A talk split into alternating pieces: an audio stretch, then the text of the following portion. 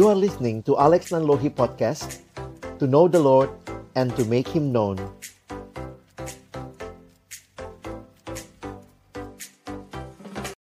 Selamat malam teman-teman sekalian. Bersyukur buat kesempatan yang indah Boleh sharing dengan teman-teman. Nanti juga kita akan interaksi lebih khusus Dan di sini juga ada abang saya, Bang Ruli. Dan berharap juga nanti uh, teman-teman dalam kelompok juga bisa mungkin berinteraksi, berdiskusi ya. Nah, saya menyiapkan satu materi buat kita malam hari ini. Dan saya mengajak kita berdoa sebelum kita membaca merenungkan firman Tuhan. Tuhan terima kasih kesempatan ini Tuhan berikan. Kami akan bersama-sama belajar Memahami firman-Mu. Kalau sebentar kami akan membuka firman-Mu Bukalah juga hati kami. Jadikanlah hati kami seperti tanah yang baik, supaya ketika benih firman Tuhan ditaburkan, boleh sungguh-sungguh berakar, bertumbuh, dan berbuah nyata dalam hidup kami. Berkati hambamu yang menyampaikan, setiap kami yang mendengar, juga interaksi nanti di antara kami, boleh semakin menterjemahkan setiap kebenaran ini dalam pergumulan kami masing-masing. Waktu ke depan kami persembahkan dalam tangan pengasihanmu dalam nama Yesus kami berdoa dan menyerahkan uh, pemberitaan firman-Mu. Amin. Ya, teman-teman saya nyiapin materi ini uh, dalam bagian saya untuk memberikan pengantar buat kita ya. Bahwa kita akan bicara tentang relasi. Uh, ini jadi Korea kita ya hari ini ya, Sarangeo ya. Oke, okay, uh, kita akan lihat sama-sama bahwa kaum muda secara khusus mengalami memang pergumulan dalam relasi ya, termasuk dalam relasi pria dan wanita. Dan ini memang hal yang unik. Kalau kita lihat di dalam Alkitab juga ada ayat yang menyatakan di Amsal 30 ayat 18 dan 19 ada tiga hal yang mengherankan aku. Bahkan ada empat hal yang tidak ku mengerti Pertama itu jalan Raja Wali di udara, jalan ular di atas cadas, jalan kapal di tengah-tengah laut, dan jalan seorang laki-laki dengan seorang gadis. Apa yang mau disampaikan oleh penulis Amsal dalam terjemahan bahasa Indonesia sehari-hari, dia gambarkan empat hal yang terlalu sukar bagiku. Burung Raja Wali yang terbang di udara itu nggak ada GPS-nya gitu ya. Susah diprediksi ular yang menjalar di atas batu karang, kapal yang berlayar di tengah lautan, dan sepasang muda-mudi yang sedang jatuh cinta ya. Sulit sering kali untuk dimengerti. Kagak ada teorinya teman-teman ya.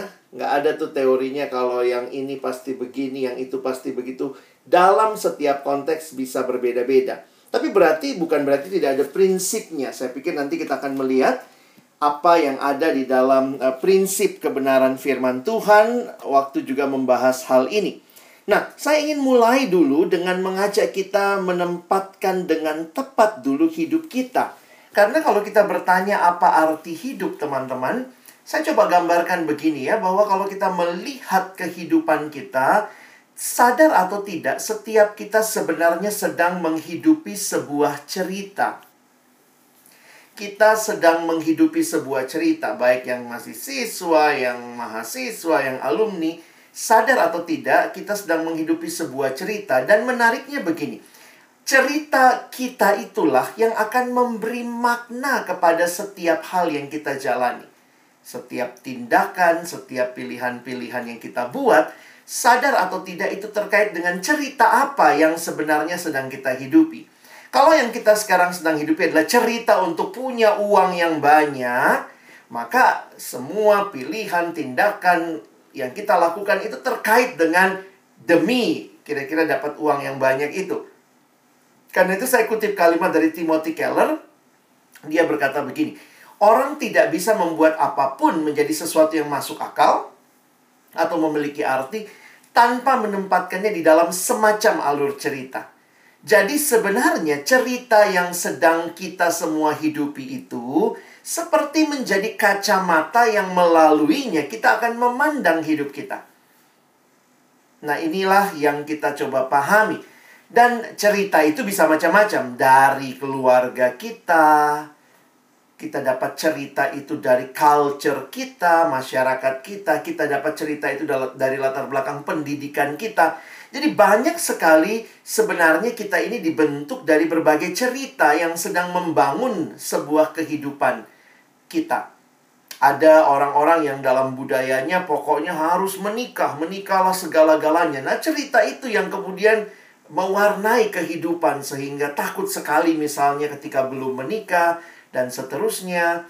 Ada lagi yang kemudian menikah tapi masa menikah nggak punya anak gitu ya. Sehingga anak jadi segala-galanya. Sehingga mari kalau kita gali lagi, kita lihat bahwa sebenarnya ada begitu banyak cerita dari sekitar kita yang sedang membentuk kita. Nah, bagaimana dengan kita orang Kristen? Saya pikir sih kita menyadari bahwa sejak Alkitab kita baca, sejak kejadian, kita paham bahwa manusia itu bukan makhluk yang independen. Manusia adalah makhluk yang diciptakan oleh Allah. Karena itu saya mengutip kalimat ini, if life is a story, there must be a storyteller. Dan kita sadar sebagai orang percaya bahwa sebenarnya Allah lah yang sedang menuliskan kisahnya. Kita terhisap di dalam kisahnya Allah. God's big story. Saya meminjam penjelasan dari seorang teolog bernama Christopher Wright dalam buku ini yang dia tulis How to Preach and Teach the Old Testament for All Its Worth. Dia mencoba menggambarkan kalau Alkitab kita itu diperes begitu rupa ya. Sebenarnya dia mengatakan ada ada cerita utamanya. Memang di dalamnya ada cerita Adam, ada cerita Hawa, ada cerita Abraham, Musa, Daud, Yesus begitu ya. Tapi sebenarnya kalau kita lihat keseluruhannya, Alkitab itu adalah sebuah kesatuan cerita. Nah, dia menggambarkan bahwa seperti sebuah kisah drama enam babak, ya. Nah, dia juga coba bikin simbolnya. Dia bilang, kita bisa menjelaskan ini kepada teman kita. Kalau ditanya, apa sih isi Alkitabmu? Gambar aja simbol ini dan jelaskan itu tidak cukup dua menit. Kamu bisa menjelaskan the whole Bible. Kira-kira sederhananya seperti itu. Dia mengatakan bahwa yang pertama adalah kisah tentang penciptaan. Allah mencipta. Lalu manusia jatuh di dalam dosa, fall. Lalu kemudian Allah menjanjikan, ya, promise bahwa ada penebus yang akan datang di nomor 4. Kristus datang menjadi penebus yang menyelamatkan kita tapi yang menarik setelah dia mati dan bangkit, dia kembali ke surga, dia memberikan kepada kita nomor lima. Sambil kita akan menunggu dia datang kembali kedua kali, yang nomor enam, di situlah kita bisa sebut sebagai the new creation. Nah, nomor lima ini namanya apa? Ya, Nah, menarik ini disebut sebagai mission. Dan kita menanti new creation. Kenapa ini jadi penting untuk kita pahami? Karena sebenarnya kita ada di dalam dunia ini, kita terhisap dengan kisahnya Allah. Dan teman-teman, harusnya kisah inilah yang membentuk hidup kita. Kalau ditanya, kita ada di nomor berapa? Kita ada di nomor 5 ya. Jangan bilang, wah saya nomor 2 kak. Saya deket ular waktu itu ya, sebelah-sebelah mana gitu ya kita ada di nomor 5 sehingga waktu kita menyadari hidup kita saat ini kita masih menanti kedatangan Kristus kali yang kedua nomor 6 we are on a mission. Teman-teman dan saya sedang ada di dalam sebuah misi Allah. Sehingga apa yang jadi pilihan kita, baik teman-teman yang lagi studi, yang lagi meniti karir, teman-teman yang sedang memulai relasi dengan pasangan hidup, membangun keluarga rumah tangga, this is not only our story, our studies story, our family story, but we are living God's story. We are on a mission. Jadi waktu kita bicara tentang termasuk pasangan hidup, termasuk kita membangun relasi, biarlah ini tidak lepas dari cerita besarnya Allah. Dan ini sekedar bukan sekadar cerita ya. Bapak Christopher Wright mengatakan this is not only a story, but this is God's word.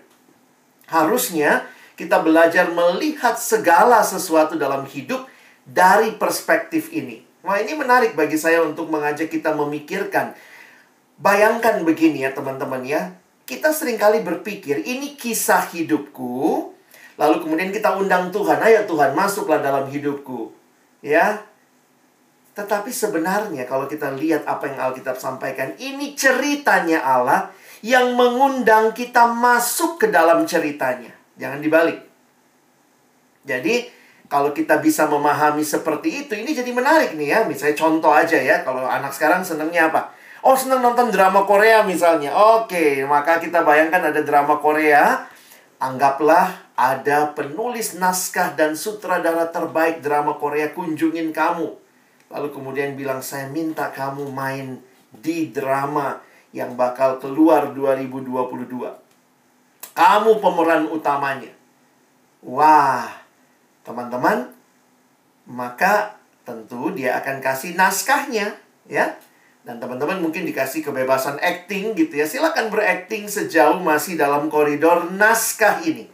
Sehingga teman-teman dalam pengertian yang sama, saya membayangkan kalau engkau akan menjadi pemeran utama di drama itu, kamu harus ikuti kisah ceritanya drama itu.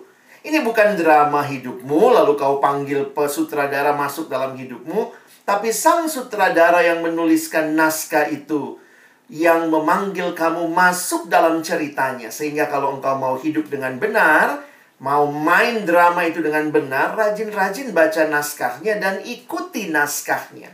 Kira-kira demikian. Kalau saya dan saudara ada di dalam dramanya Allah, kisah besarnya Allah, kita rajin-rajin loh harus baca naskahnya. This is not our story. This is God's story that invited us into His story. Karena itu kita bisa memahami termasuk kisah percintaan kita sarangeo-sarangeo kita ya, sarang semut, sarang tawon itu ya. Itu pun harusnya ada di dalam kisahnya Allah. Naskahnya menyatakan kepada kita. Di dalam Alkitab jelas, kita akan lihat sama-sama dalam Alkitab tentang kejadian 2, 18 sampai 25. Saya akan mencoba langsung membaca sambil menjelaskan ayat ini. Teman-teman, di dalam kejadian 2, 18 sampai 25, Dimulai di ayat 18, Tuhan Allah berfirman, tidak baik kalau manusia itu seorang diri saja. Aku akan menjadikan penolong baginya yang sepadan dengan dia. Setelah di dalam bagian sebelumnya, kejadian 1, kejadian 2 di bagian awal dikatakan baik, baik, baik, sampai puncaknya sungguh amat baik. Ini pertama kali di Alkitab kita muncul kata tidak baik. Kejadian 2 ayat 18. Siapa yang berkata tidak baik? Allah sendiri. Tidak baik kalau manusia itu seorang diri saja. Tentu ayat ini secara eksklusif kalau lihat konteksnya memang bicara pernikahan, tetapi juga bagi saya ini bicara tentang kemanusiaan secara umum di mana manusia adalah makhluk sosial. Itu bukan cuma teori sosiologi, jelas dari rancangan dan desain awal penciptaan Allah. Allah berkata tidak baik manusia seorang diri, maka aku akan menjadikan penolong baginya yang sepadan dengan dia. Tapi menarik di ayat 19, apa yang Tuhan lakukan? Lalu Tuhan Allah membentuk dari tanah segala binatang hutan dan segala burung di udara, dibawanya lah semua kepada manusia itu untuk melihat bagaimana ia menamainya dan seperti nama yang diberikan manusia itu kepada tiap-tiap makhluk yang hidup, demikianlah nanti nama makhluk itu. Ayat berikutnya, manusia itu memberi nama kepada segala ternak, kepada burung-burung di udara, dan kepada segala binatang hutan. Tetapi baginya sendiri ia tidak menjumpai penolong yang sepadan dengan dia. Teman-teman, Tuhan tidak langsung ciptakan Hawa ya. Harusnya kan coba lihat ya. Bagusnya kan kayak begini ya. Ayat 18, tidak baik kalau manusia seorang diri saja. Langsung aja melompat ke ayat 21 kan. Lalu Tuhan Allah membuat manusia itu tidur nyenyak. Waktu Tuhan bilang tidak baik manusia seorang diri, eh Tuhan ciptakan kebun binatang gitu ya. Wah, hewan-hewan diciptakan lalu dikasih nama sama Adam. Jadi monyet itu nggak pernah pilih nama aku monyet dong, enggak ya. Adam yang bilang monyet kau gitu ya. Uh, gajah kau ya. Itu semua dikasih sama Adam ya. Jadi ketika Adam menamai, nah ini jadi pertanyaan, kenapa Adam bisa sadar di ayat 20 akhir, tetapi baginya sendiri ia tidak menjumpai penolong yang sepadan dengan dia. Kalau di ayat 18 yang berkata tidak baik, manusia seorang diri adalah Allah. Tetapi di ayat 20 akhir, Adam sadar dia tidak ada penolong yang sepadan. Saya membayangkan ketika Allah menciptakan hewan itu, pasti Allah menciptakannya berpasang-pasangan. Wah, lewatlah om gajah, tante gajah, ya. Lewat om jerapah, tante jerapah, ya. Lalu kemudian semua berpasang-pasangan. Nah, mungkin itu caranya Tuhan menyadarkan Adam, ya. Adam lihat, loh, kok berpasangan aku sendiri. Sehingga akhirnya dalam kesadaran inilah dikatakan dia tidak menjumpai penolong yang sepadan dengan dia. Jadi pengertian paling dasar kalau kita PA, penolong yang sepadan itu apa? Manusia. Mau apa lagi ya? Jadi jangan, kalau kita yang kadang-kadang memberi makna sepadan itu S1 sama S1, uh, eh, kalau kaya sama kaya, jangan yang lebih miskin. Ya itu nggak ada di Alkitab kalimat-kalimat seperti itu. Penolong yang sepadan dalam konteks ini manusia. Dan karena konteksnya pernikahan, lawan jenis. Sederhana sekali. Lalu ayat 21. Tuhan berinisiatif ya. Tuhan yang bilang tidak baik. Tuhan bangkitkan kesadaran Adam. Tuhan berinisiatif. Lalu Tuhan Allah membuat manusia itu tidur nyenyak. Ketika ia tidur, Tuhan Allah mengambil salah satu rusuk daripadanya. Lalu menutup tempat itu dengan daging.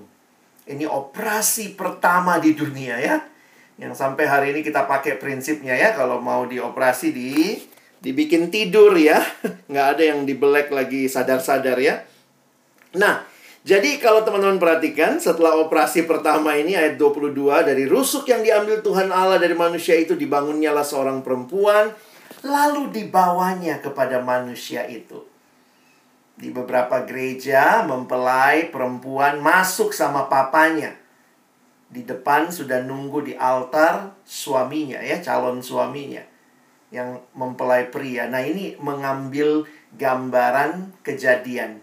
Jadi Tuhan yang bawa Hawa kepada Adam. Nah, begitu ya. Nah, tapi kalau kau menikah di gereja tradisional jangan mimpi ya begitu prosesinya. Masuk sama-sama kalian gitu ya. Kalau di gereja yang uh, menganut bisa seperti itu, bisa tuh ya. Nah, teman saya waktu itu dia bilang nanti kalau calon istriku masuk, masuk sama bapaknya. Nah, dia mau bilang begini nih ayat 23. Lalu berkatalah manusia itu, inilah dia, tulang dari tulangku dan daging dari dagingku. Dia mau sok puitis ya, pas menikahnya dia gugup gagap ya, karena grogi. Kira-kira bagaimana teman-teman membayangkan, ini kutipan langsung.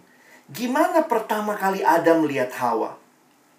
Kalau kita ngerti ceritanya, semua sudah dia lihat, nggak ada yang sepadan ya. Begitu lihat Hawa, wah pasti kalimatnya tuh excitementnya luar biasa ya. Nggak mungkin ada ngomong, ini dia nih tulang dari tulangku. nggak gitu kan.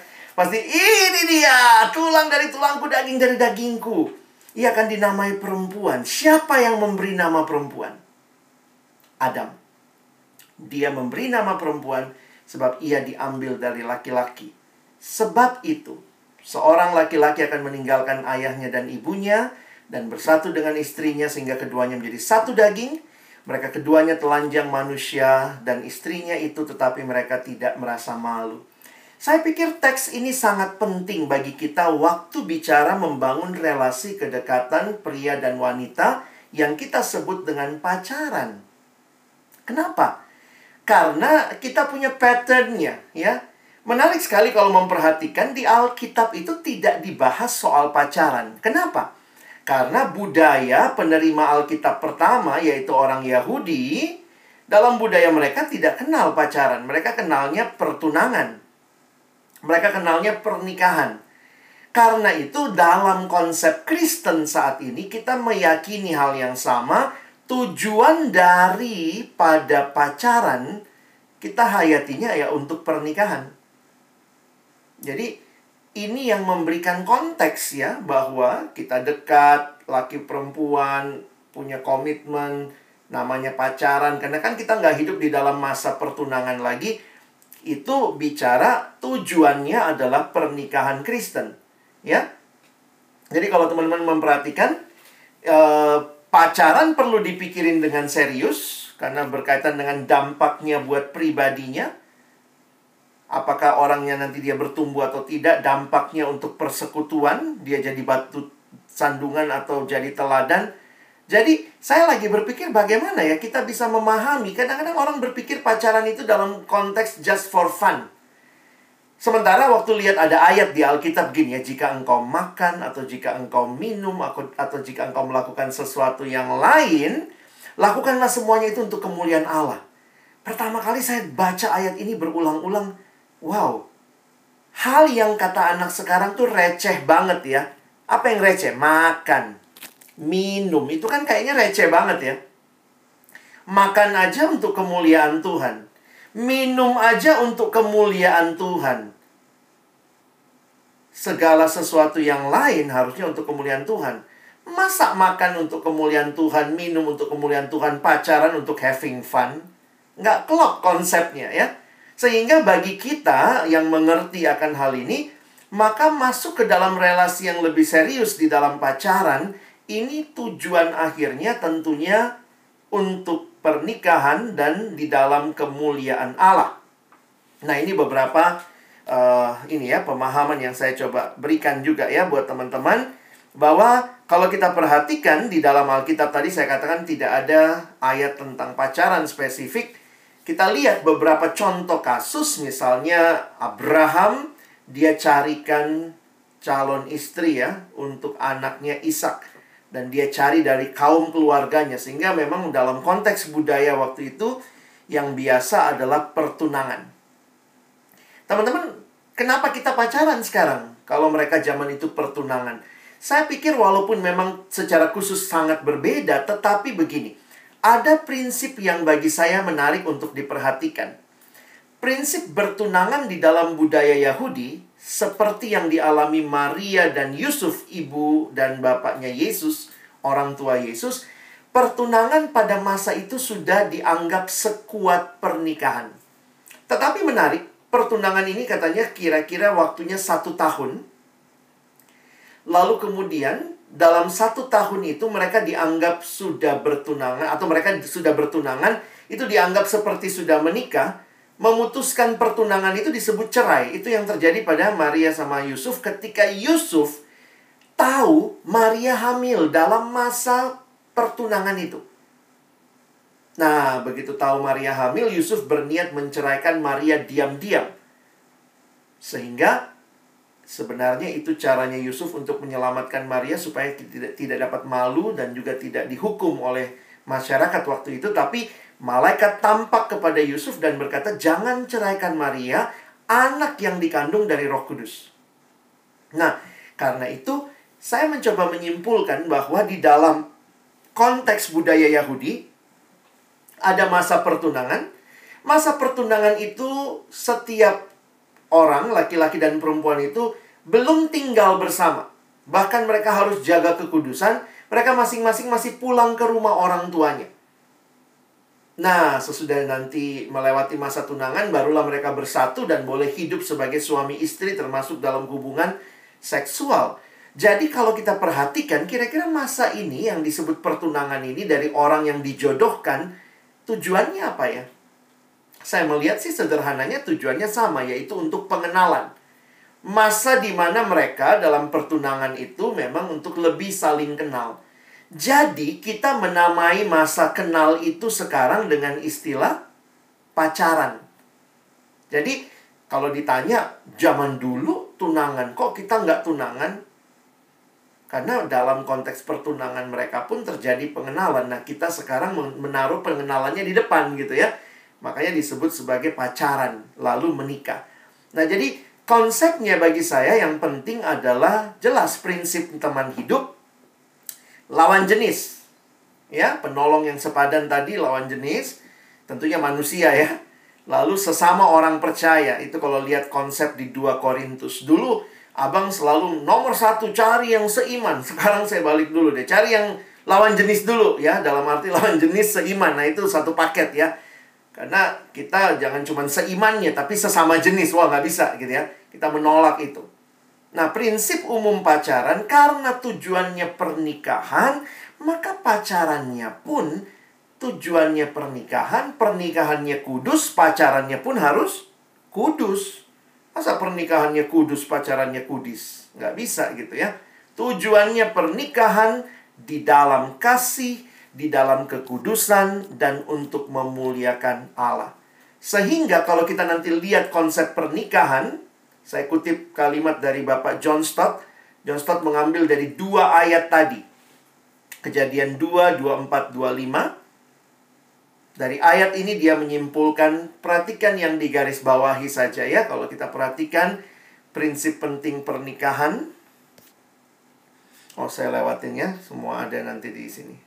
Nah, pernikahan adalah menurut tujuan Allah adalah persatuan heteroseksual monogami. Kalimatnya jelas dalam bahasa asli.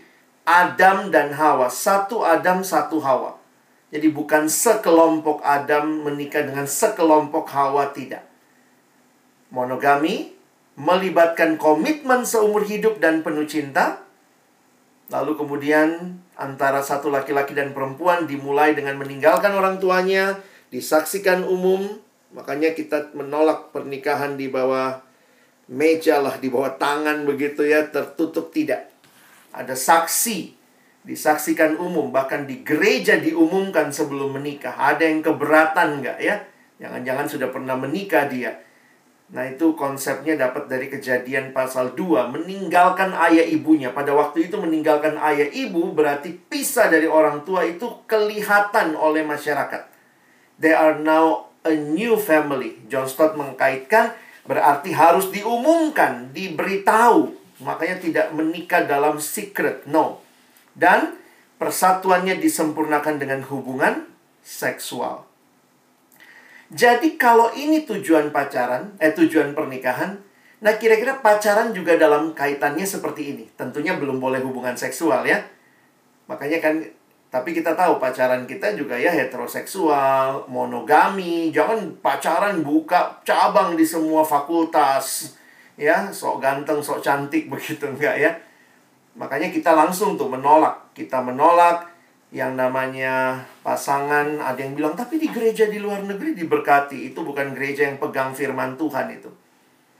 Ya, kita sekali lagi ya tidak menolak orang-orang yang LGBT dalam arti pribadi mereka. Kita mengasihi mereka sebagaimana Tuhan mengasihi mereka.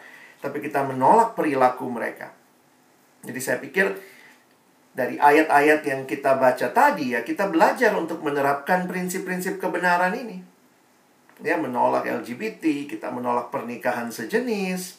Ya, termasuk juga ada yang nanya, bagaimana bang bucin-bucinan? Ya, bucin juga perlu ditelaah ya, karena itu harus cinta tuh nggak bisa bertepuk sebelah tangan. Kamu sayang banget, dia enggak gitu ya. Lihat itu, ada komitmen dari dua pihak gitu.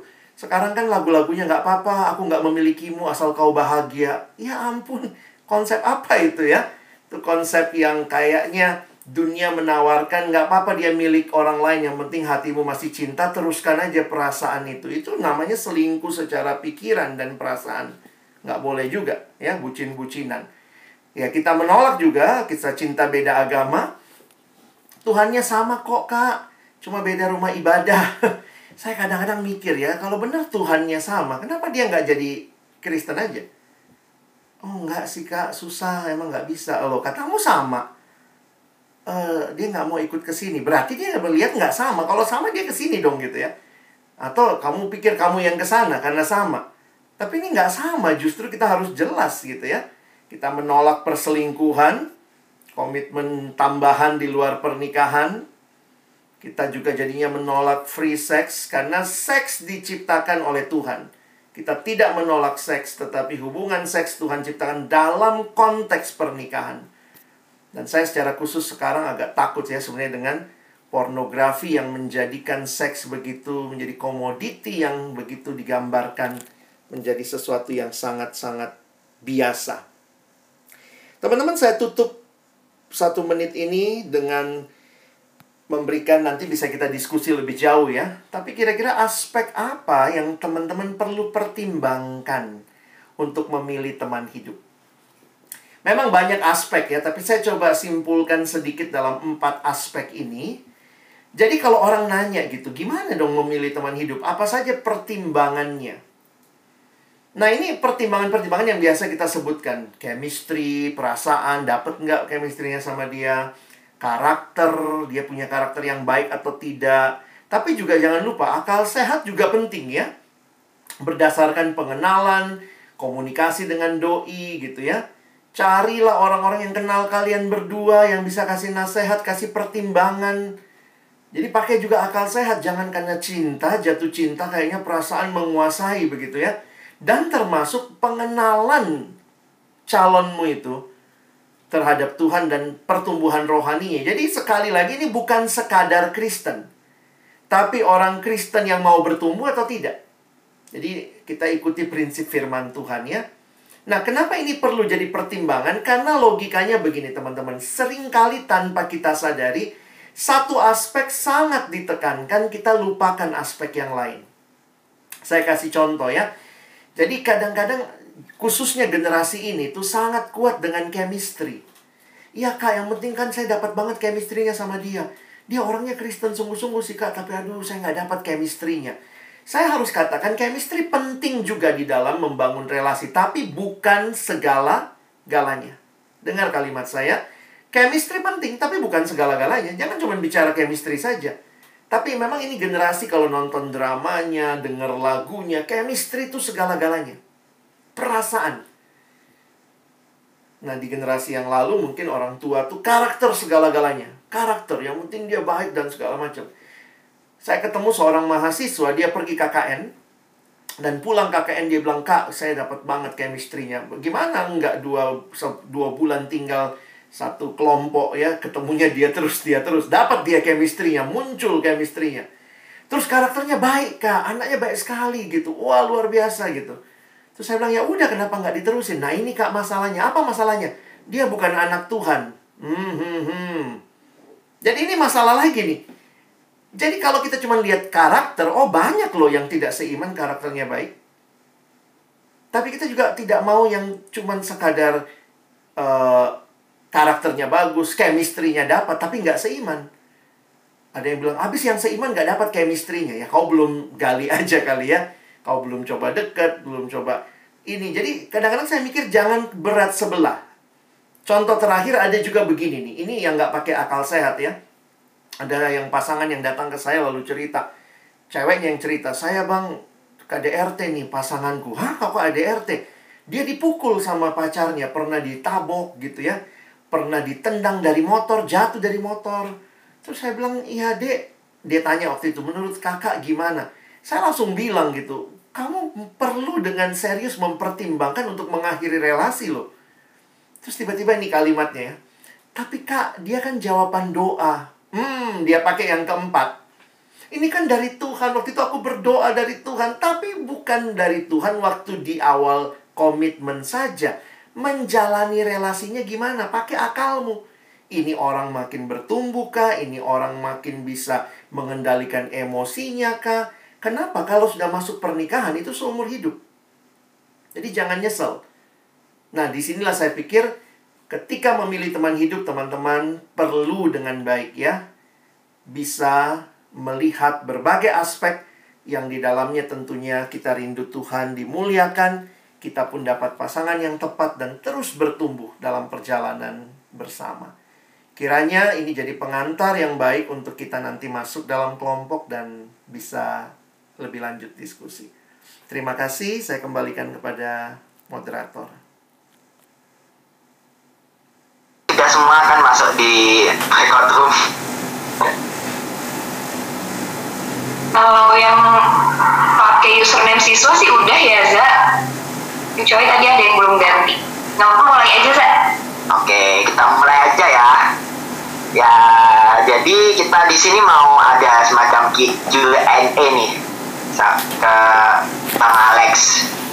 Nanti teman-teman bisa apa namanya bisa feel free lah buat buat tanya-tanya. Gimana gimana kak ini gimana kak itu?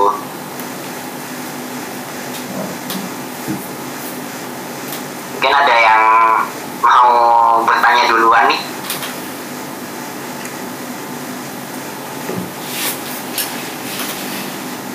tanya aja satu pertanyaan uh, jadi begini Mm-mm, gimana? kan apa sih untuk pernikahan tuh kiranya pasangannya seimbang gitu kan. Seimbang gitu. Nah ada beberapa apa ya beberapa kasus misalnya ada nih eh, contohnya di itu di gereja aku ada kakak layan ayahnya tuh Kristen ibunya Islam terus ibunya tuh masuk Kristen juga. Terus di Alkitab juga Hosea nikah sama pelacur kan? Ya nggak? Iya. kita kira-kira apa apa sih ciri-ciri eh, pasangan yang Tuhan berikan kepada kita gitu? Baik itu seiman tidak seiman atau yang seperti didapatkan saya kira-kira apa ciri-cirinya gitu? Oke. Makasih Matthew pertanyaannya. Saya langsung jawab. Iya bang. Ya. silahkan bang Hmm. Di dalam Alkitab ada kisah-kisah yang di dalamnya kita tidak diberitahu apakah itu benar atau salah. Kita diminta untuk melihat kisah itu dari keseluruhan Alkitab. Jadi, jangan mengambil satu kisah lalu kita jadikan prinsip seperti itu. Contohnya, itu baru tentang Hosea menikah sama pelacur misalnya. Tapi kemudian ada yang bilang nggak apa-apa dong istri banyak. Salomo aja istri 300, gundik 700, total 1000. Jadi kalau lihat kisah di Alkitab harus dilihat dalam terang keseluruhan. Contohnya, saya sangat yakin Tuhan tidak mau poligami. Saya sangat yakin Tuhan tidak mau mereka bercampur dengan bangsa lain. Jadi itu bukan hal yang eh, meskipun ada kisahnya itu bukan untuk dicontoh tapi jadi pelajaran bagi kita untuk kita melihat itu kasus yang khusus yang tidak berlaku kepada semua dan umumnya pengalaman manusia. Nah, karena itu kita harus lihat apa yang umum yang Tuhan sampaikan, itulah yang tadi Kak Alex sampaikan, prinsip-prinsip seiman. Tapi nanti dia bisa jadi Kristen. Itu nanti kalau memang karena banyak juga cerita bukan dia yang jadi Kristen, malah dia yang pindah ke agama lain. Jadi jangan mencobai Tuhan hanya karena lihat ada kasus. Ih, ada kasus nih. Ini pindah kok gitu ya. Jangan belajar untuk taat kepada prinsip yang ada di Alkitab yaitu janganlah kamu menjadi pasangan yang tidak seimbang dengan orang yang tidak percaya. 2 Korintus 6 ayat 14.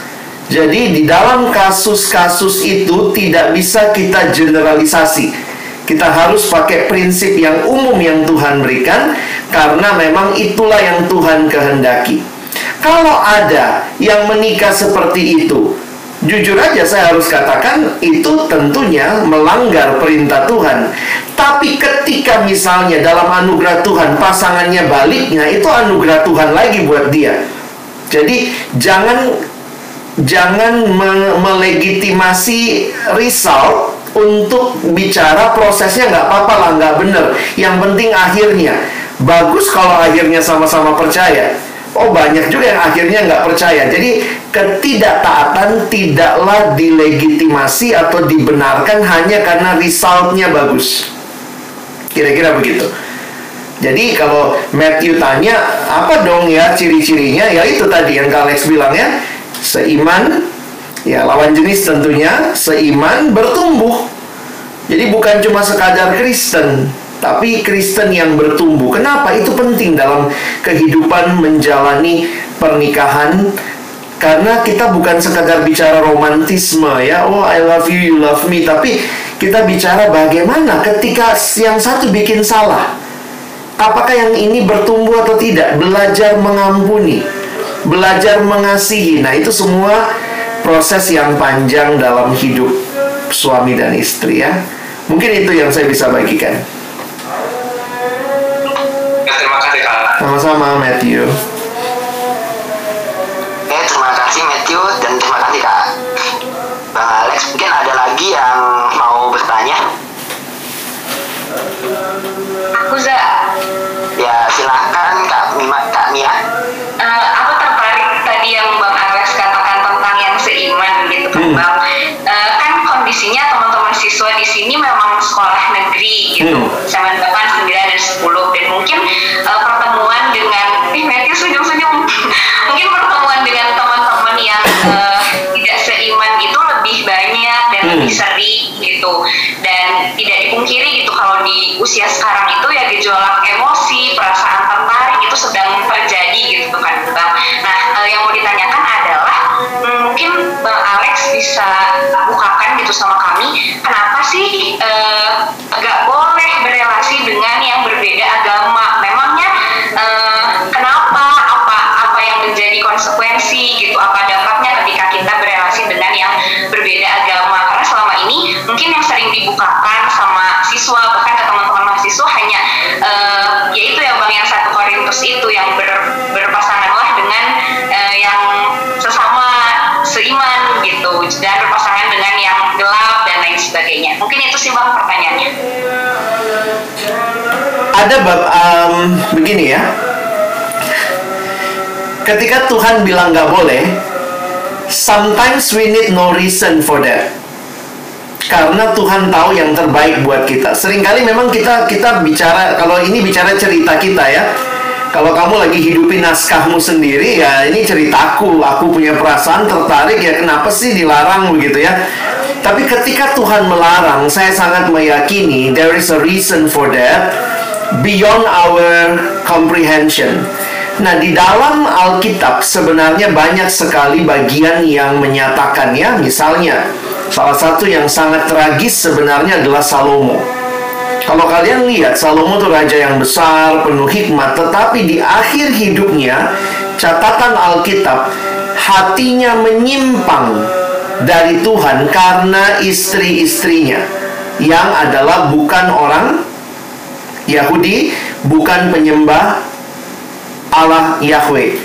Jadi sebenarnya kalau lihat tujuan Tuhan menyelamatkan kita supaya kita datang dan beribadah kepada Tuhan, maka ketika tujuan itu disimpangkan oleh orang-orang yang ya bahkan tanda kutip ya istri atau suami yang tidak seiman itu beberapa kali kalau kalian baca di Alkitab Tuhan marah.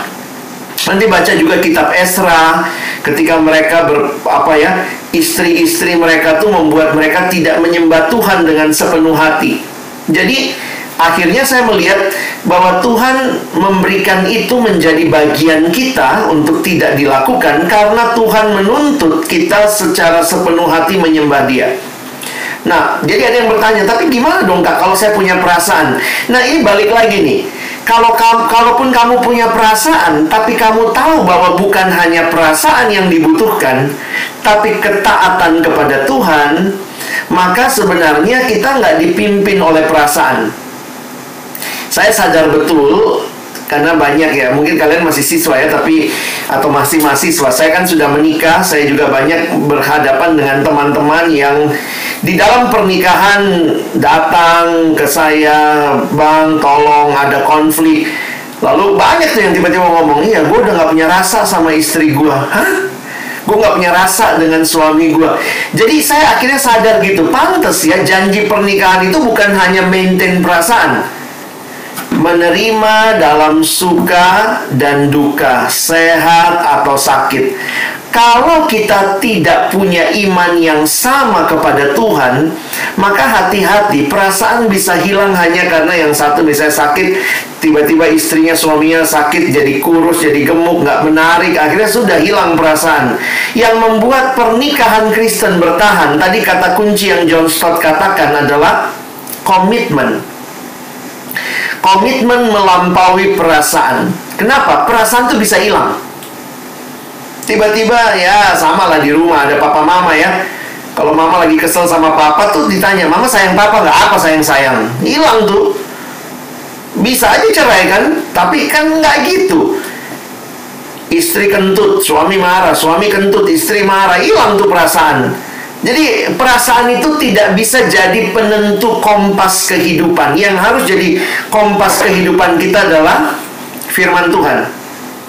Nah, makanya ketika perasaanku kuat banget bang, tapi dia nggak seiman, maka ikuti firman Tuhan, bukan ikuti perasaanmu. Kira-kira begitu. Jadi uh, beberapa orang bilang sekarang bisa kok suami istri masing-masing pegang agamanya masing-masing.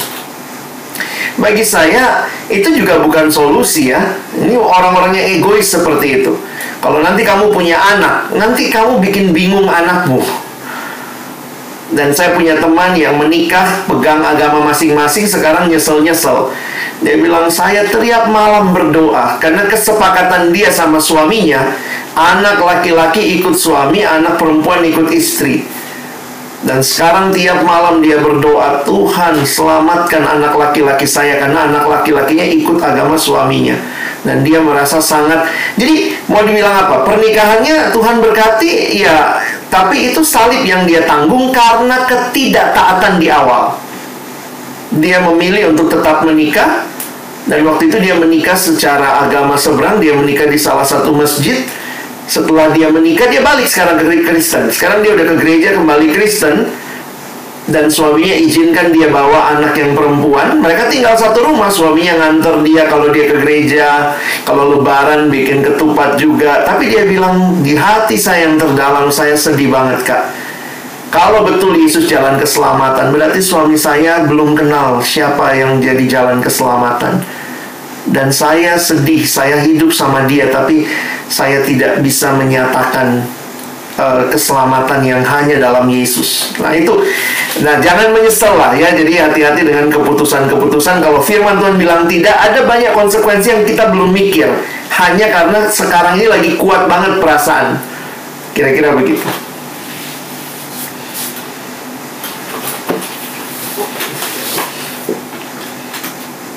Ya, terima kasih Bang Alex. Ya.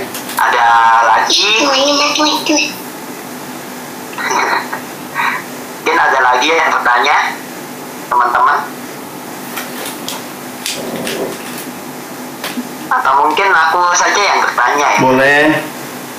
Ya, jadi kan bang, kayak akhir-akhir ini kan lagi ada banyak banget kan kayak kayak drama-drama, terus film-film, terus banyak mungkin yang mungkin teman-teman yang suka di Jepangan anime-anime yang yang ada tema-tema komennya gitu kan. Dan Hmm. itu sudah zaman banget gitu loh bang. Dan itu kan sudah pasti kayak bikin ada mindset ya kayaknya kurang deh kalau nggak ada cinta. Tapi gi- gimana kayak kita sebagai orang Kristen dalam menyikapi fenomena seperti ini bang Hmm, hmm, itu seperti itu sih bang Thank you pertanyaannya ya. Ya ini memang jadi pertanyaan penting ya. Karena sekali lagi yang saya bilang tadi ya, generasi ini sedang dipimpin begitu rupa kuat sekali arus perasaan. Jadi kalau nggak punya itu, jadi saya punya temen nih ya. Eh, saya punya temen, dia sampai tidak apa ya? Dia jadi ada cowok yang deketin dia, cowok ini anak Tuhan dalam Tuhan. Karakternya bagus. Tapi teman saya nggak mau lanjut karena nggak dapat chemistry-nya katanya. Itu sedih juga ya satu sisi ya memang itu keputusan dia. Cuma kita sebagai teman kan ngelihatnya hah? Nggak lanjut karena nggak dapat chemistry gitu ya. Maksudnya itu jadi menyedihkan buat saya karena akhirnya begini ya. Cara dia melihat chemistry itu penting. Nah, padahal kalau kita bicara lagi ya, nah saya kasih tahu nih ya, buat kami yang sudah menikah, kita itu sebenarnya harus bertumbuh dalam semuanya, termasuk pengenalan akan Tuhan, karakter, perasaan juga. Jadi bagi saya akhirnya begini, perasaan itu juga bukan hanya di awal waktu mau memilih teman hidup. Waktu sedang jalani sekarang, kita juga harus bangun terus perasaannya. Saya harus belajar jatuh cinta pada istri saya setiap hari. Karena itulah yang Tuhan mau gitu. Jadi ada kalimat yang menarik mengatakan jatuh cinta tuh gampang. Kalau cuma bicara feeling-feeling tuh gampang gitu ya. Jatuh cinta itu gampang. Yang sulit itu bangun cinta. Membangun cinta terus tiap hari, terus cinta.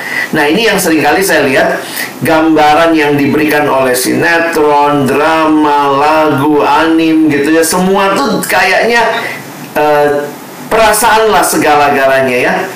Jadi kompas utamanya hati adalah perasaan Sehingga kita mendengar sekarang Mungkin kalian juga jadi remaja yang besar dalam culture ini Just follow your heart Ikutin aja hatimu.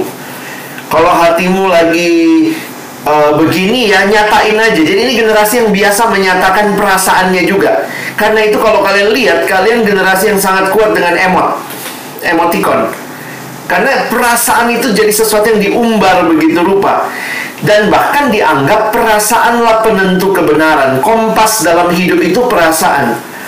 Kita orang Kristen harus kembali Kompas utama hidup kita adalah firman Tuhan Jadi poinnya begini teman-teman harus bertumbuh dalam firman. Harus rajin baca firman Tuhan. Ini kebutuhan hidupmu. Kenapa? Karena kalau kamu cuma sibuk nonton drama, nonton drama selalu ada waktu. Apa yang masuk, ingat, itu mewarnai hidupmu. Kalau yang masuk terus kekerasan, balas dendam, having fun, sex is fun, before marriage is just something you like, itu terus yang masuk. Jangan heran ketika lihat film ada adegan-adegan itu ya that is just for fun gitu ya. Kita lupa bahwa itu sebenarnya sesuatu yang harusnya dinikmati dalam relasi suami dan istri misalnya. Saya juga ya makin sadar ya Netflix akses banget dan itu kan banyak film juga nggak sensor dengan baik gitu bilangnya batas umurnya segini waktu saya nonton Kalek suka nonton ya jadi saya juga ngikutin tuh ya, saya ngikutin beberapa drama Korea, saya nonton gitu ya. Coba lihat apa sih yang ditawarkan. Saya ngeliat tuh yang ditawarkan adalah love. Love itu boleh tidur bareng ternyata kan konsepnya. Asal love bisa masuk kamar sama-sama. Terus sekarang yang saya lihat di drama Korea ini uh, mereka membedakan antara suka dan cinta. Jadi suka itu itu kadang-kadang saya kalau lihat ya bisa tuh ceweknya datang ke cowoknya cueo gitu ya saya suka sama kamu gitu. Tapi nanti kalau dia masuk lebih dalam baru dia bilang ah, apa sarang ya. Dia baru bilang sarangnya gitu. Tapi sebelumnya dia yang penting suka. Nah suka itu pokoknya ikutin aja hatimu. Nah itu saya jujur aja harus katakan teman-teman mesti ingat ya kita tidak sedang ngikutin hati kita belajar ikuti apa yang firman Tuhan katakan Kitab Kidung Agung mengatakan jangan bangkitkan cinta birahi sebelum waktunya. Jadi memang akhirnya ini bagi bagi teman-teman uh, jujur ya, kalau ke Alex pribadi ya, ini belum tentu semua pembicara, tapi saya tidak rekomendasi siswa pacaran. Saya pribadi tidak rekomendasi siswa pacaran. Ini masa kalian bersahabat, berteman.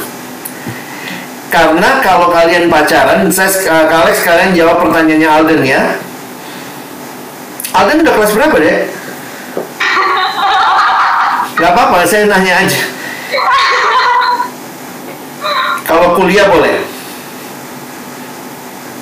Alden kelas berapa sekarang? SMP udah ya? Alden mau masuk SMP ya, Alden? Udah mau masuk SMP ya, iya ya. Ya Kalex lihat Alden masih kecil waktu itu.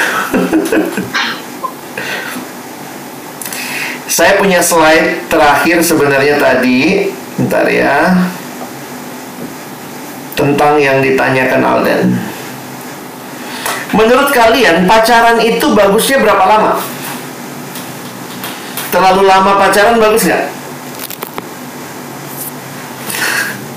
Kalau pacaran yang serius tujuannya pernikahan, kelamaannya bisa bosen. Nah namanya manusia ya. Pacaran itu kan secara fisik deket tapi belum boleh ngapa-ngapain. Jadi tantangannya banyak, godaannya banyak. Jadi makanya kita juga tidak merekomendasi pacaran terlalu lama.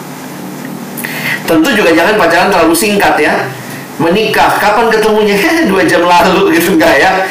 Jadi uh, jangan kelamaan, jangan kecepatan. Nah kira-kira nih, kira-kira pacaran yang baik berapa lama? Empat tahun? Lima tahun? Anggaplah ya empat tahun, anggaplah empat tahun lah ya masa-masa ya empat tahun. Mau menikah umur berapa? Yang SMA mau nikah eh, kelar kuliah itu 23 24 loh. Benar ya, kelar kuliah 23 24, anggaplah misalnya kerja 3 tahun 27. Kalau cowok udah kumpul sinamot belum itu 27 ya. Tambahlah 28 misalnya. Kalau kamu mau menikah 28, ini ini uh, prediksi aja ya. Lalu menurutmu pacaran yang baik 4 tahun 28 kurang 4 24 Ya, tapi kan nggak langsung jadi, Bang. Mana tahu nggak lanjut sama dia. Oke okay lah, saya courting lagi 2 tahun atau tiga tahun ke bawah. Ya kira-kira umur 20, 21 ya. Sebenarnya masa kuliah itu buat Kak Alex sudah siap untuk pacaran. Tentunya kalau kamu juga makin bertumbuh dalam Tuhan ya. Jadi kalau sekarang pacaran SMP, SMA pacaran umur 15 mau merit 27 dan ini anak Kristen maunya pacaran untuk kemuliaan Tuhan. Berarti kamu akan pacaran 12 tahun. Kelamaan. Ini masa kenalan aja dulu gitu ya. Nggak usah gimana-gimana banget gitu ya. Tapi nanti dia dia merit sama orang lain. Ya elah dia juga belum bakal merit masih seumuran kamu ya jadi kalau saya sih lihatnya gitu ya. Belajar berpikir dengan bijaksana. Mau pacaran berapa lama? Siap menikah di usia berapa? Berarti siap pacaran usia berapa? Lalu pikirin tuh. Penting juga untuk bisa membedakan akibat dan tujuan. Pacaran itu tujuannya pernikahan. Jadi mesti jelas tujuannya. Lalu pertanyaan juga nih, kalau kamu udah siap apa belum? Sudah siap jadi penolong bagi pasangan kita? Pagi-pagi aja masih dibangunin papa mama. Uang sekolahnya masih dicariin. Ya elah gitu ya. Mau ngeraktir pacar juga pakai uang mama, papa. Itu kan tabungan saya. Dari mana? Dari papa mama ya. Ya bukannya nggak boleh Tapi poinnya Alex adalah Mungkin belum saatnya lah ya. Kalian tolong dirimu dulu sendiri ya. Mungkin uh, ya saya saya yang merasa masa siswa belum tepat buat pacaran. Berteman lah. Saya ketemu siswa yang sudah pacaran dari SMP. Akhirnya, ini anak cowok ya. Dia selalu pacaran dan dia hampir selalu dapat pacar satu sekolah. Jadi itu deket, nempel terus kayak perangko. Begitu putus, dia nggak punya teman. Kenapa? Karena di sekolah temannya cuma pacarnya. Jadi begitu putus, dua minggu dia pacaran lagi. Jadi anaknya itu akhirnya bilang gini, saya tuh nggak bisa sepi kak. Kenapa? Karena pacaran terlalu cepat. Jadi selalu sepi. Dua minggu pacaran putus, dah jadian lagi. Dan itu jadi selalu dalam benaknya dia untuk mengisi kekosongannya karena memang dia juga punya masalah dengan perhatian keluarga untuk mengisi kekosongannya pacaran mengisi kekosongannya pacaran jadi akhirnya dia tamat SMA pun nggak banyak temen tapi banyak mantan itu sedih sih jadi bagi saya padahal ini masa-masa kalian sebaiknya punya banyak teman oke okay. Oke, terima kasih Mas Alex. Terus ini berkaitan dengan yang tadi sih, kan usia-usia SMA kan mulai-mulai jadi cinta kan, Bang. Hmm mulai ada perasaan-perasaan yang bermekaran di dalam hati hmm. gitu. Itu gimana cara buat mengelolanya itu bang? Mengelolanya ya? Buat teman-teman yang mas yang lagi fall in love, apalagi first time, itu gimana bang? Hmm. Um, kadang memang nggak ada tips gimana banget ya. Beberapa teman saya juga ada yang bilang ya udahlah anak gue ya karena saya punya teman anaknya udah remaja gitu ya. Kalau anak gue gue biarin aja lah pacaran lah. Nggak pasti merit ini gitu. Saya bilang waduh hati-hati juga anak dibiarin pacaran karena anak sekarang tuh pacarannya udah ngikut-ngikut di film ya, pak ciuman lah, belai-belai rambut lah. Jadi akhirnya saya ngelihat gini loh, kalau memang nggak jelas tujuannya, jangan memulai lah. Tapi ada perasaan. Nah, bagi saya gini, mengendalikan perasaan itu memang satu pergumulan yang sulit buat anak remaja. Tapi bukan berarti nggak mungkin. Makanya milikilah sahabat-sahabat rohani juga dalam persekutuan yang bisa nolong kamu bertumbuh juga punya kelompok kecil punya kakak-kakak rohani yang bisa juga mendingan mendingan kamu pakai waktumu perhatianmu untuk perhatiin temenmu sesama di rokris uh, perhatikan pertumbuhan dia gitu ya. Bagi saya uh, perasaan memang sulit dialihkan tapi bukan berarti nggak mungkin ya. Nah Gimana kalau perasaan itu muncul dan timbul ya percayanya begini ya. Sebenarnya kan kita percaya sama Tuhan ya.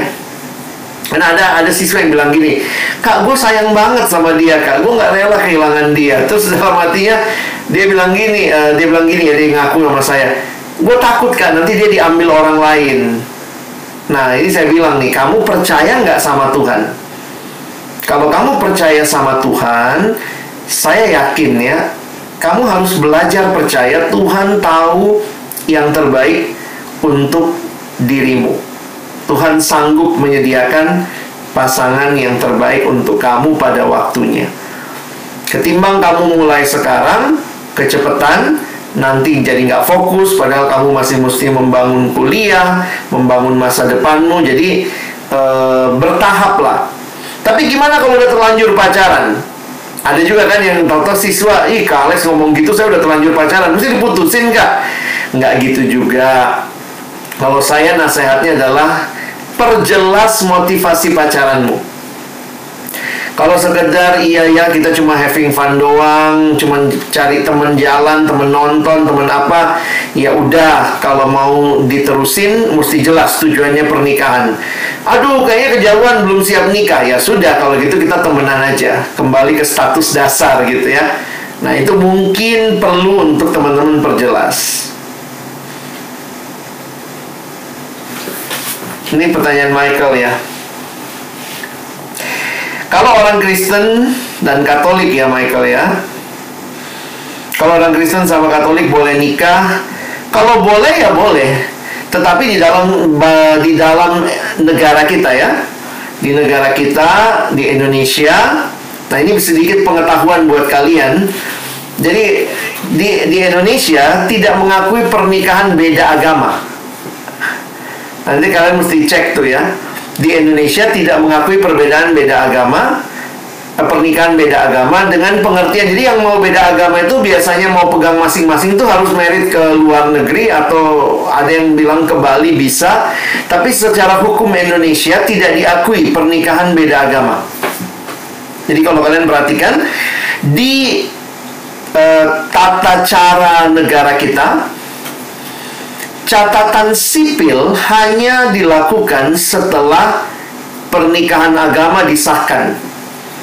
Jadi kalau kalian misalnya punya saudara merit, nah ya memang uh, yang yang benar ya urutan yang benar pemberkatan gereja dulu, lalu dicatatkan di catatan sipil.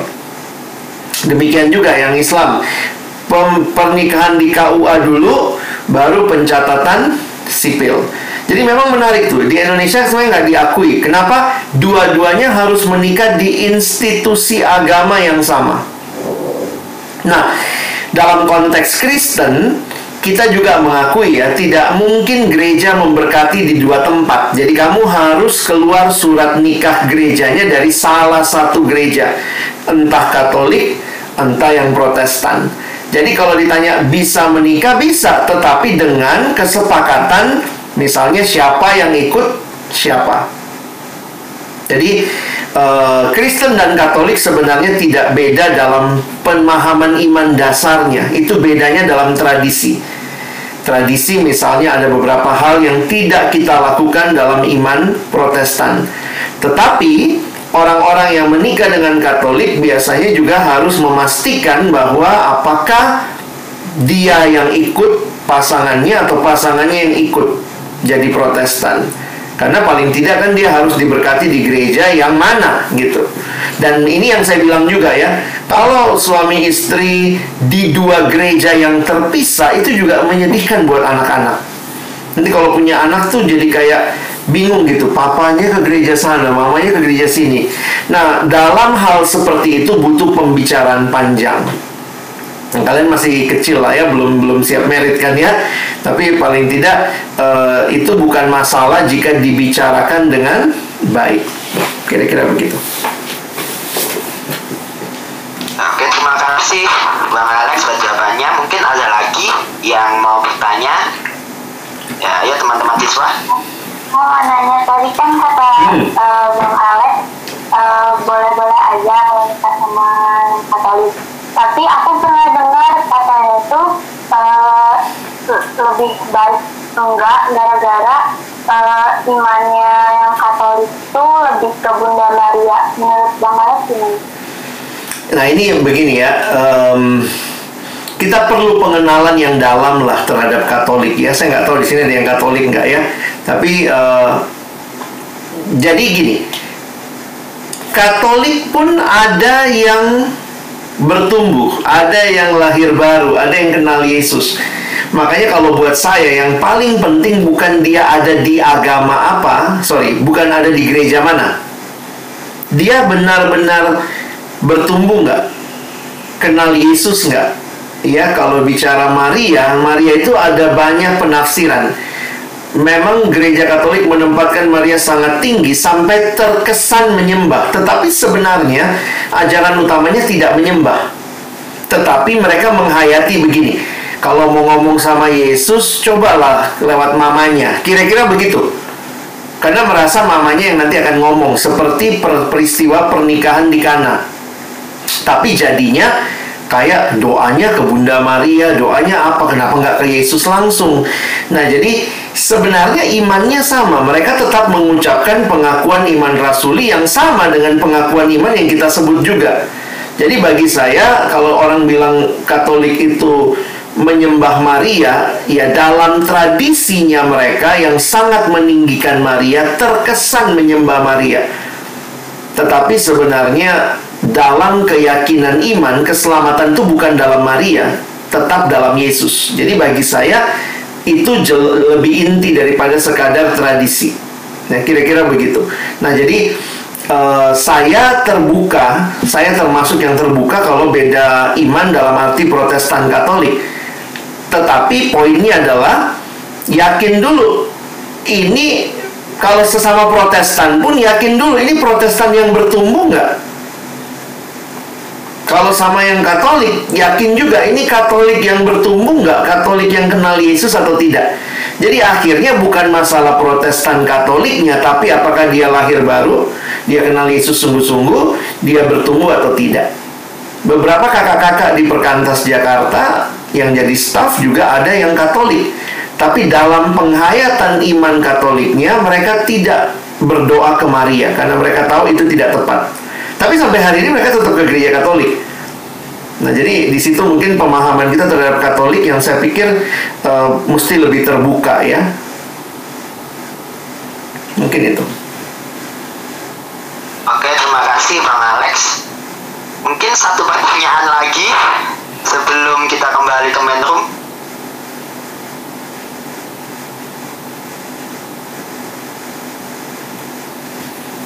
Ah, enggak, oke, berarti pertanyaan terakhir buat buat aku lah. Apa aja aku lah yang tanya lagi ya Bang? Ya, silakan. kan tadi kan kayak dijelaskan tentang berpacaran tentang ya kita nggak kita belum punya pacaran terus kita tentang Kristen sama Katolik dan segala macam tapi ini dari segi yang seakan-akan menjadi warga negara kelas 2 Hmm. yaitu mereka, mereka yang patah hati mungkin mungkin kita mungkin pernah mengalami patah hati atau kita pernah menjumpai teman kita yang patah hati gitu Hmm. terus kita sebagai orang Kristen harus bagaimana dalam menyikapi teman kita yang sedang patah hati ini. Terima itu saja bang. hati ini memang menarik lah ya kalau dibahas ya. Jadi banyak masalah dalam hidup itu bersumber dari hati. Makanya ada yang bilang, what is the heart of the problem? The heart of the problem is the problem of the heart. Inti masalahnya adalah hatinya itu. Nah, secara sederhana saya bisa jawabnya begini. Ini kadang-kadang kita pikir, kalau patah hati ya gimana dong? Saya cuma berpikir sederhana begini. Kalau kamu punya Samsung HP, rusak HP Samsungmu, bawanya ke service center mana? Oppo atau Xiaomi atau iPhone? ya ke Samsung lah gitu ya. Kalau hatimu hancur, sedih banget, bawanya ke siapa? Bawa ke pencipta hatimu gitu ya. Balik ke Tuhan gitu. Itu bukan klise. Ih, orang nanyanya patah hati kok ke Tuhan. Ya kan hatimu yang patah gitu ya. Bring it to God. And God will put everything in place again. Sakit hati memang jadi masalah yang terjadi ketika ekspektasi kita tidak sesuai dengan realita yang kita alami. Nah, dalam hal itu yang harusnya kita lakukan pertama bawa ke Tuhan, yang kedua realistis. Buka mata baik-baik. Sudah ditolak, mundur, ya move on. Kalau bukan dia, dia kamu ditolak atau apa ya sudah, berarti memang bukan dia gitu ya. Atau uh, ada beberapa orang setelah ditolak dapat keyakinan maju lagi. Ya bagi saya itu pejuang tuh. Memang juga ada yang akhirnya maju sampai tiga kali baru akhirnya pacarnya terima. Teman saya begitu tuh ya, akhirnya menikah juga gitu. Nah itu butuh keyakinan khusus ya. Nah tapi secara sederhana ya belajar untuk tidak hidup dalam masa lalu. Nah, misalnya kalau dia sudah nolak atau dia sudah kasih alasan tidak, ya ini buat kita yang cowok misalnya waktu maju di nembak ditolak, ya belajar untuk move on begitu. Yang perempuan pun juga misalnya ya ketika misalnya tahu uh, ya menolak atau ditolak begitu ya, kayaknya cowoknya nggak kasih respon, nah itu pun belajar untuk move on. Jadi memang butuh realistis, tapi memang untuk masalah penyembuhan hati ini butuh waktu. Need times to heal ya. Tapi ya pertama ya tadi bawa ke Tuhan, terus belajar realistis ya. Buka wawasanmu lagi, lihatlah orang lain lagi bahwa bukan cuma dia yang ada di dunia gitu ya. Sakit hati itu jangan dipelihara ya. jangan dipupuk begitu. Salah satu cara pupuknya itu yang kadang-kadang saya lihat juga tanpa sadar ya. Udah putus atau mungkin sudah ditolak. Masih lihat-lihat Instagramnya, lihat storynya, itu kan bikin sakit hati sendiri kan, bodoh sendiri sebenarnya ya. Perhatiin dia lagi jalan sama siapa, ngumpat-ngumpat, maki-maki, kesel.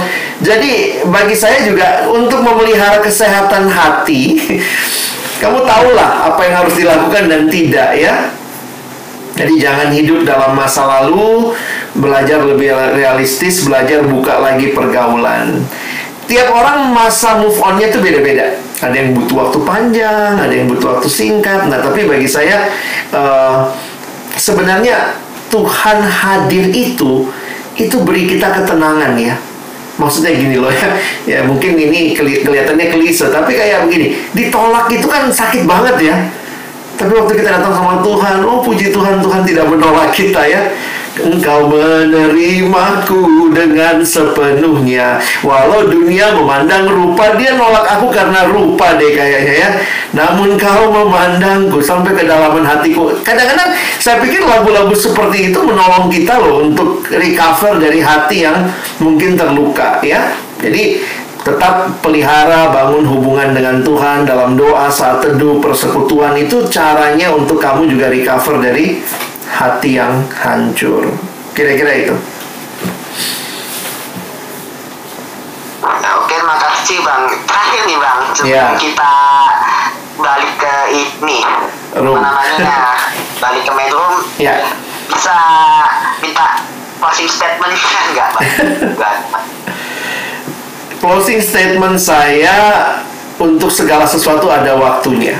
Ya, ketika kalian kan ini grupnya siswa yang kakak-kakak TPS, silahkan ini sudah waktunya ya. jangan jual mahal, jangan juga jual kemurahan ya. yang kakak-kakak TPS sudah boleh lah ya, tapi buat adik-adik siswa pikirin Mungkin ini kesempatan kalian banyak bersahabat sehingga pada waktunya kalian bisa kenal orang lebih luas. Kesempatan kenal banyak karakter, ya. Sebelum nanti akhirnya kalian mungkin uh, mengenal satu dua orang yang lebih dekat dengan kamu.